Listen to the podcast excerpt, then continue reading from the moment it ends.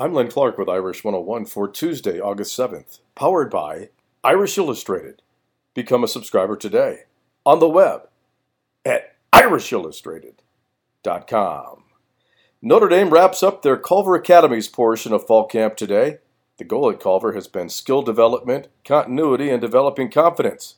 And for one player, senior Te'von Coney, Culver is also about chemistry and brotherhood. You know, we get we get a chance to be away. You know, just just brotherhood coaching, where you know you really get you get really get a chance to know younger guys, some of the other teammates that you don't talk too much. You know, around campus with a lot going on with school and everything. So it's great to just be down here, be around your brothers, and just build that chemistry. You know, so you go out there on the field, it's like just a brotherhood. The countdown to kickoff and Michigan on September 1st is now 25 days away. That's your Notre Dame update, powered by Irish Illustrated. I'm Len Clark, and this is Irish 101.